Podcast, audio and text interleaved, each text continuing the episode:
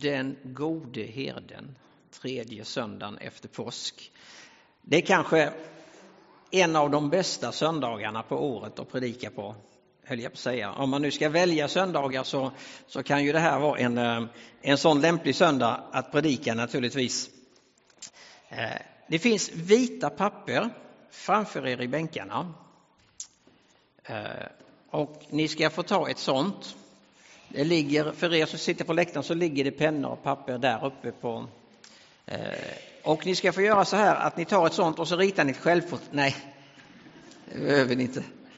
Jag bara skojar. Men ni gör så här att någonstans på det här pappret så sätter ni en prick. Liten eller stor. Vad som helst på det pappret sätter ni en liten prick. Liten eller stor.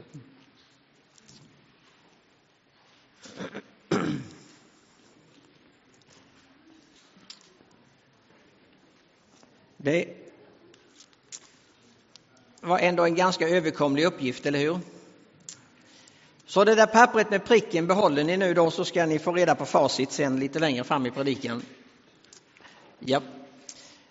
Den gode herdens söndag. Det, alltså jag har valt den 23 salmen, den som, som Hans läste här som inledning. Det kan finnas en liten risk med det, för det kan vara så här att man tänker att ja, men den kan vi. Alltså de här kända bibeltexterna, de har vi hört många gånger och så tänker man, ja men vad ska han kramma ut ur den nu liksom, som inte jag har hört innan? Eh, och det är inte säkert att det blir något nytt jag kramar ut. För det är ju det som är det fantastiska med bibelordet och med evangeliet, att det är egentligen inte nytt varje gång, utan det är någonting som vi har fått med oss och som vi lever i. Den här salmen är delad i två delar. Första delen är den där som vi brukar prata mest om och som vi är väl den mest vana av och som titeln är hämtad ifrån, nämligen om herden, den gode herden. Och sen slår den liksom över i mitten på salmen och så blir det ett gästabud. Och då blir det plötsligt värden och gästen. Och då är det Gud som är värden och jag som är gästen. Så det finns liksom två bilder, en i början och en i slutet av salmen, men båda talar om omsorg och beskydd egentligen. Det där med herdeskap följer genom hela Bibeln. Stora ledare i Bibeln verkar som flera av dem har fått börja som herdar. Mose exempelvis. Han fick ganska många år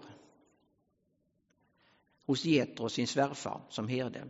Han lärde sig det där yrket innan och utan, innan det var dags att bli ledare för Israels folk. Kung David exempelvis, han kunde, han som har skrivit den här salmen, han kunde det yrket innan och utan. Det var ju egentligen inget, inget glamoröst yrke, inget välrenommerat yrke. Det är inget sån där karriärgrej att man kommer och vill bli herde. Det är andra saker som ligger i herdeyrket som gör att det följer med i Bibeln. Och stora gestalter har inte så sällan börjat som herdar. Hesekiel beskriver goda herdar och usla herdar. Och så kommer vi in i Nya Testamentet och så möter vi Jesus som den gode herden. Det kanske är så här att stora ledare, goda ledare behöver ett herdehjärta. Egentligen. Det är kanske det det handlar om. Alltså inte så där bedriva fårskötsel som vi gör det nu för tiden, att vi liksom stänger in fåren som vi gör med alla andra djur, utan som i Mellanöstern och i de här länderna varifrån den här texten kommer, alltså där herden lever, lever väldigt, väldigt nära med sin jord. Han känner den utan och innan och fåren känner sin herde. Det kanske är så att stora ledare behöver den förmågan att leva med sitt folk. Eller med den gruppen som man leder. Att liksom inte stå utanför och bedöma och tänka utan ständigt finnas som en del mitt i. För är det inte där avståndet liksom uppstår? När ledaren inte längre riktigt lever i samma verklighet som den som han eller hon leder. Herdeskapet pekar precis i den riktningen. Och det finns en sån intim relation, en sån finstämd relation. Så jag har inte varit med och kört hjälpsändningar många gånger som Hans, men jag var med en gång, vi skaffade oss en vänförsamling i Bukarest när jag var i Räftele. Och så en gång vi var nere, vi kom med lastbilen på de där vägarna, det var inte de, en av de bättre vägarna som väl var, så hastigheten var inte så hög. Och så kom vi runt kröken och precis när vi kommer dit så är det fullt av får på vägen. Inget helt ovanligt. Det var varmt så vi hade rutorna nedvevade. Det var inte så att vi hade AC och sådana moderniteter utan och så tar får, eller herden sin stav och ger en låg vissling och så ritar han liksom ett streck så här på vägen. Och det dröjer inte en minut så är alla fåren på den andra sidan strecket. Helt otroligt.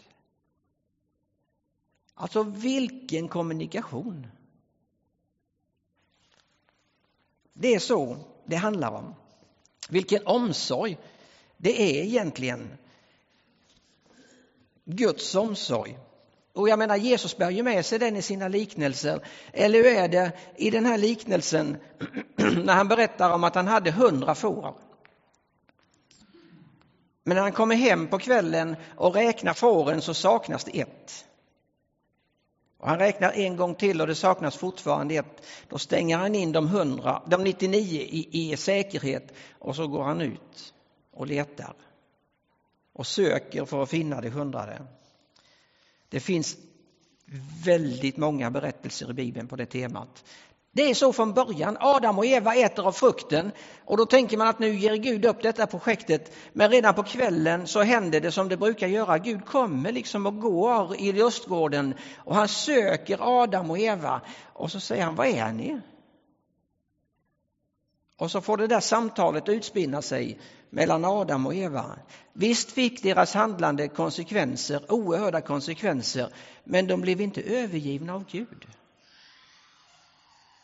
För Gud letade upp dem i lustgården och samtalade med dem och tog omsorg om dem mitt i allt. Eller Jona som blev kallad till Nineve och skulle åka till Spanien. Det är liksom inte riktigt samma håll om man säger så, det är tvärtom. Men Gud låter sig inte liksom jäckas utan Jona får en ny chans. Så är det ju. Eller den förlorade sonen som Jesus berättar om. Eller Petrus som förnekar tre gånger. Men som sen på stranden i slutet av Johannesevangeliet möter Jesus igen och får de där tre klassiska frågorna. Älskar du mig? Och vad är det som händer i de frågorna? Jo, Petrus får samtidigt ett uppdrag. Vad då för ett uppdrag? Jo, ett herdeuppdrag. Älskar du mig? Och Petrus säger, ja, du vet det, säger han. Då säger Jesus, var en herde för mina får. För dem på bete, säger han. Ge dem mat. Så delegerar han liksom herdeskapet vidare ner och så följer det med genom hela Nya testamentet. Det är som i psalm 78 så står det, han lät sitt folk bryta upp som en fårjord och förde dem som en boskapsbod genom öknen. Han ledde dem tryggt så att de inte behövde frukta. Och sen flyttar vi oss ända tillbaks till den sista boken i Bibeln, till den som är Uppenbarelsebokens sjunde kapitel och så läser vi, ty lammet som står mitt för tronen ska vara deras herde och leda dem fram till livets vattenkällor och Gud ska torka alla tårar från deras ögon. Alltså, det är så här att det där med herdeskapet och den nära relationen till Gud, den följer ifrån första Mosebok och till Uppenbarelseboken. Alltså det är inget som, som man behöver leta efter i Bibeln. Utan det går som en röd tråd rakt igenom relationen med Gud. Som påverkar hela vårt liv. Herren är min herde och mig ska ingenting fattas. Det är så skönt att läsa den här salmen för det finns en sån fantastisk ansvarsfördelning i den här salmen också. För sen står det ju att han, han står det, leder mig på rätta vägar. Han för mig till vatten. Han gör det. Och vad blir min uppgift då? Jo, det blir att bli kvar i jorden och följa i herdens spår. Ibland, man kan, och det finns liksom de, eh, de delarna i skriften också som, som är väldigt utmanande, men ibland så, så liksom, om vi bara får de delarna så, så blir det ett problem. I herdesalmen är det tvärtom. I herdesalmen verkar det som om precis allt vilar i Guds händer. Precis allt.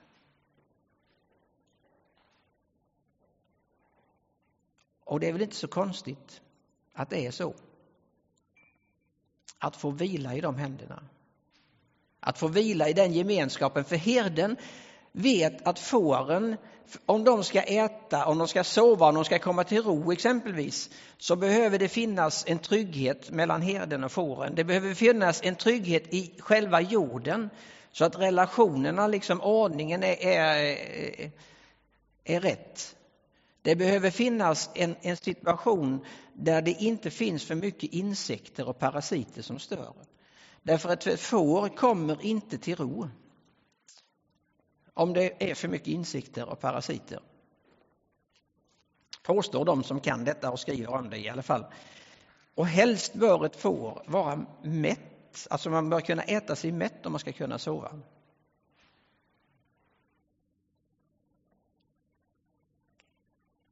Och så är det ju detta med vattnet. Han för mig till vatten där jag finner ro. Vatten är ju så otroligt viktigt, eller hur?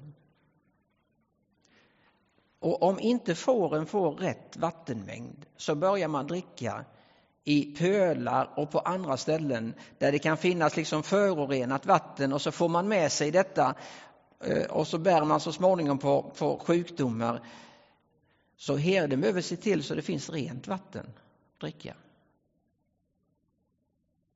Den bilden är ju inte svår att flytta över, eller hur? Jeremia kommer till att säga så småningom, några hundra år senare, kanske 500 år senare än David skrev den här salmen ungefär, så kommer han till att säga Ja, alltså det är så här med folket att de gräver sig usla brunnar, säger han. Alltså brunnar som inte håller vattnet. Och det är ju den där längtan som finns i oss som mänsklighet och som människor. Den där gudslängtan som inte på något sätt lägger sig till ro förrän vi har hittat Gud. Det rena vattnet, det äkta vattnet att gräva brunnar som faktiskt håller vatten, att skapa vanor som ger mig det levande vattnet. Kvinnan kommer ut till brunnen och ska hämta vatten. Och så möter hon, inte ett ont anandes, en man vid brunnen mitt på ljusan dag. Och ni vet och ni kan den där som utspelar sig i samtalet vid Sykars brunn i Johannes evangeliets fjärde kapitel och det slutar med att Jesus säger om du visste vem jag var skulle du bett mig att jag ger dig vatten. För om jag ger dig vatten så får du del av det vattnet som gör att du aldrig blir törstig igen. Det blir som en källa i ditt inre som springer upp med evigt liv, säger han. Sen uppstår ändå en törst i det kristna livet. En törst som behöver släckas igen och igen. Så det sjunde kapitlet i Johannesevangeliet så säger Jesus kom till mig och drick, säger han. Om ni är törstiga. Kom till mig och drick, ska jag ge er ett vatten som blir som strömmar av liv i ert inre. Det grekiska ordet för strömmar där är liksom inte en sån här liten lugnt flytande bäck utan mer som en rejäl foss skulle man säga. Och så står det, detta sa han om anden. Står det sen. Så det är väl därför Paulus säger i femte kapitlet i Efesierbrevet, låt er uppfyllas av anden. Det är så törsten släcks. Genom att komma tillbaks och dricka igen och igen och igen. Och så den där vägledningen som han ger oss. Vägledningen. Han leder oss på rätta vägar för sitt namns skull. Och om vi än går genom dödsskuggans dal. Så den här salmen innebär ju inte att det är så här att om du en gång kommer till tro, om du en gång lämnar ditt liv i Guds händer, om du en gång väljer att följa Jesus så är alla problemen utraderade och du behöver liksom inte fundera på dem. Det står det inget om faktiskt, tyvärr. Det det står det är att det finns en herde som går med dig i allt detta som händer i livet. För det står om du vandrar. Det innebär att någon gång i livet så kan vi komma dit, både du och jag. Alltså in i situationer som vi inte önskade oss och som vi inte hade hoppats på och som vi tänkte att det här hoppas vi att vi slapp. Men mitt i den stormen, mitt i den turbulensen, om vi sätter oss ner och är stilla och lyssnar, så hör vi ändå stegen av den gode herden. Och vi märker att han har inte lämnat sin fårjord, han har inte lämnat sällskapet. Utan även då är det så att han går vid din sida.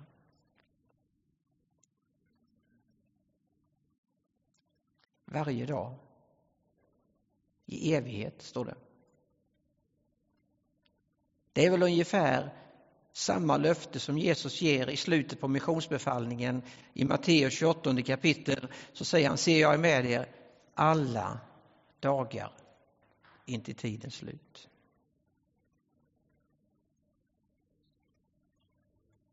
Men ibland är det lätt att glömma. Ibland är det liksom så här att ibland behöver vi ändå en viss hjälp. Och det är som om Gud har gett oss minnet till hjälp lite. Vi pratade om det här innan att eh, nu för tiden behöver man inte minnas någonting för att det plingar till i telefonen om du ska besiktiga bilen eller gå till tandläkaren eller vad du än ska göra så eller gå och klippa dig så plingar det till och så står det imorgon har du bokat tid hos mig och så ja. Men i Bibeln blir minnet viktigt. Herden han har en stav, det är den där långa som han liksom föser fåren med lite försiktigt. Sen har han käppen eller som en klubba. Nästan som en bumerang höll jag på att säga. Som, om man är riktigt skicklig med den så kan man döda alltså lejon och, och björn påstås det.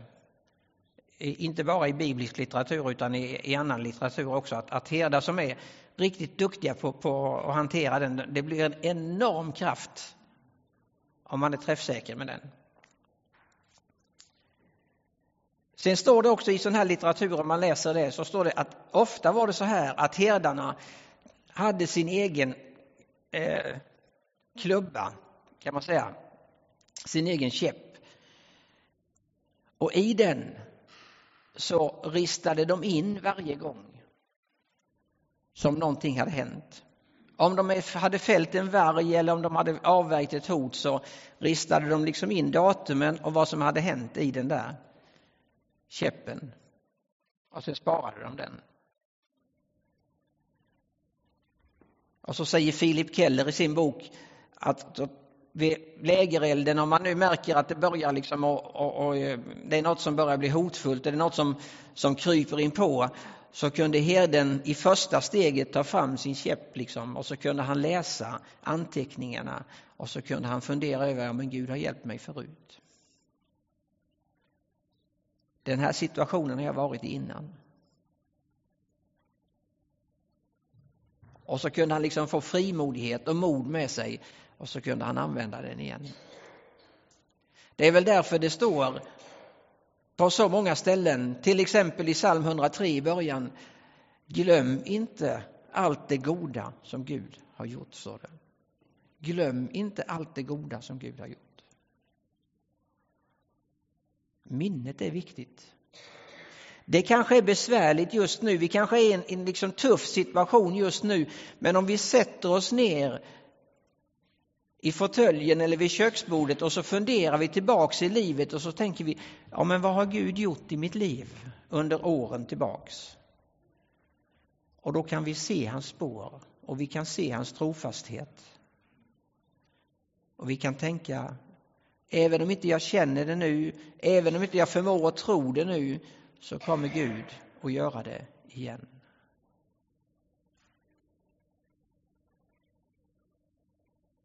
Det är den gode herdens budskap. Det är det där att få släppa hela taget. Och tänka att han har hand om mitt liv. Han kan föra mig på gröna ängar. Han kan föra mig till vatten där jag finner ro. Och han kan faktiskt leda mig på rätta vägar för sitt namns skull.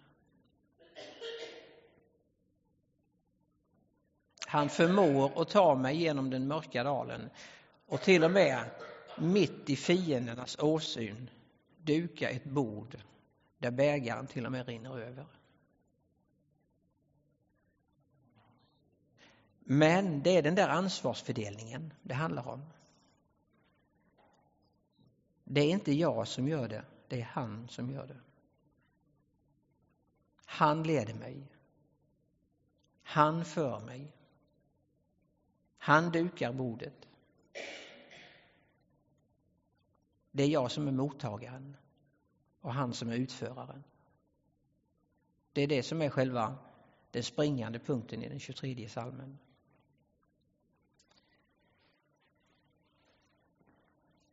Och nu till facit. På pappret med punkten som ni har ritat, någonstans på pappret. Var vet jag inte, är den liten eller är den stor eller är den, ja, det är lite olika. Det är ungefär som att få ett eh, stenskott eh, i bilrutan precis mitt i, i, eh, i blickfältet där. För om du tittar på ditt papper, vad är det du ser?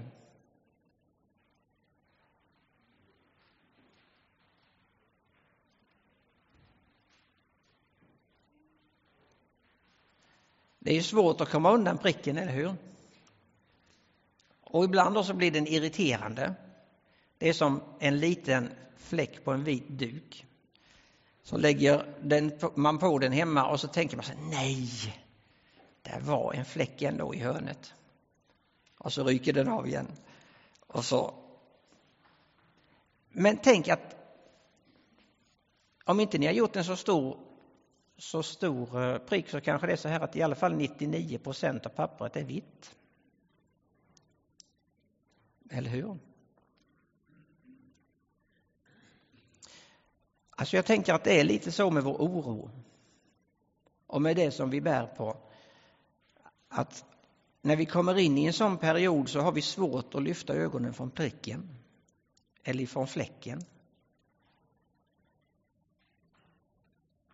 Så det är svårt, så vi ser inte riktigt, ja men runt om är Gud liksom. Den gode herden.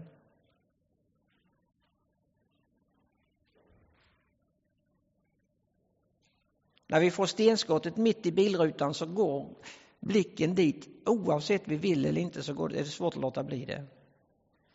Men den stora ytan på rutan är ju ren.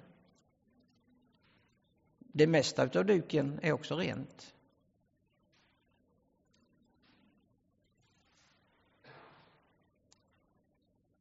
Vad är det för en prick? Eller för fläck eller stenskott eller vad man nu vill använda för bild.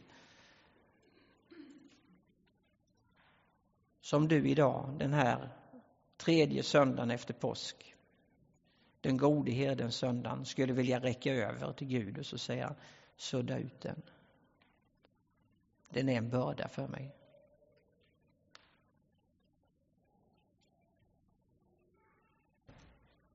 I Jesaja står det nämligen precis så att han liksom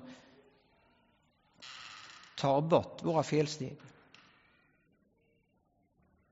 Rensar ut dem liksom. Som om de inte finns mer.